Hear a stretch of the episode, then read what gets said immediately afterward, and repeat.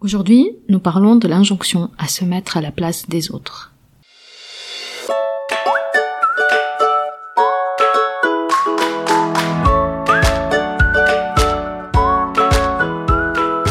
Vous écoutez Boom, le podcast qui vous propose des alternatives nuancées à l'injonction au développement personnel. Hello les amis, je suis Nadia Fiolnouri et durant les dix dernières années, je me suis passionnée pour les méthodes de développement personnel. Et ce que j'ai réalisé, c'est qu'il y a des injonctions et des généralisations qui peuvent être mal interprétées au point de vous causer de la souffrance, frustration, culpabilité, dépréciation de soi. Mon challenge avec ce podcast est de vous donner un condensé d'outils pour réfléchir à comment vous pouvez appliquer ces idées nuancées, peu importe la saison de vie dans laquelle vous vous situez. Essaye de le comprendre, de la comprendre. Mets-toi à sa place. C'est difficile en réalité de se mettre à la place des autres. Cela demande un recul, une neutralité, voire une objectivité que nous n'avons pas et ne souhaitons pas avoir dans les relations proches, amicales, familiales ou romantiques, ou même dans des relations de travail. Pourquoi? Parce que forcément nos relations sont teintées de nos émotions et de notre vécu. Alors, il y a d'abord l'empathie, qui est cette capacité qui nous permet de percevoir de façon quasi viscérale les émotions des autres. Mais il y a aussi la compassion, qui est la capacité de comprendre intellectuellement et émotionnellement ce que traverse l'autre. La compassion est une sorte d'empathie avec une couche de sympathie. Prenons un exemple. Si ma meilleure amie vient me raconter une situation difficile qu'elle traverse, je peux avoir une compréhension empathique de cette difficulté. Est-ce que je peux me mettre à sa place? Non, je ne crois pas. Tout simplement parce que je ne suis pas elle et je ne traverse pas ce qu'elle traverse. Est-ce que je peux compatir? Mais évidemment. Et si on imagine que j'ai traversé la même chose qu'elle la dernière chose qu'elle a envie d'entendre de moi est une projection de mon propre vécu au sien, sans aucun égard à ce qu'elle vit. Ce qu'elle aimerait moins, c'est que je lui impose aussi mon point de vue de la situation, ou comment s'en sortir, avec des conseils. Est-ce que ce que j'ai traversé m'aide à la comprendre? Mais complètement.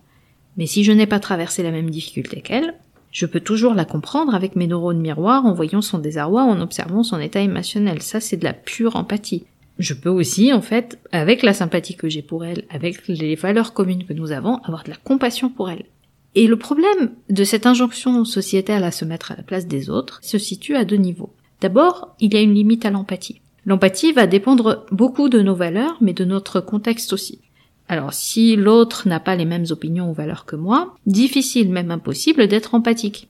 Un manipulateur ou une manipulatrice est empathique par défaut, en utilisant les vulnérabilités de l'autre pour le manipuler. Mais un ou une psy utilise aussi l'empathie pour aider et accompagner. Deux choses différentes, ce n'est pas la même chose. Ensuite, est-ce que on peut vraiment comprendre l'autre en se mettant à sa place?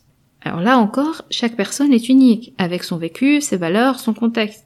Se mettre à la place de l'autre peut venir effacer cette altérité en prenant sa place au sens euh, propre du terme. Avant de vous laisser, voici la piste de réflexion pour la semaine. La meilleure façon d'aider quelqu'un qui traverse une période difficile est de simplement poser la question comment je peux t'aider? Parfois, la réponse vous surprendra et l'attente sera rarement, voire jamais du côté de la psychologisation.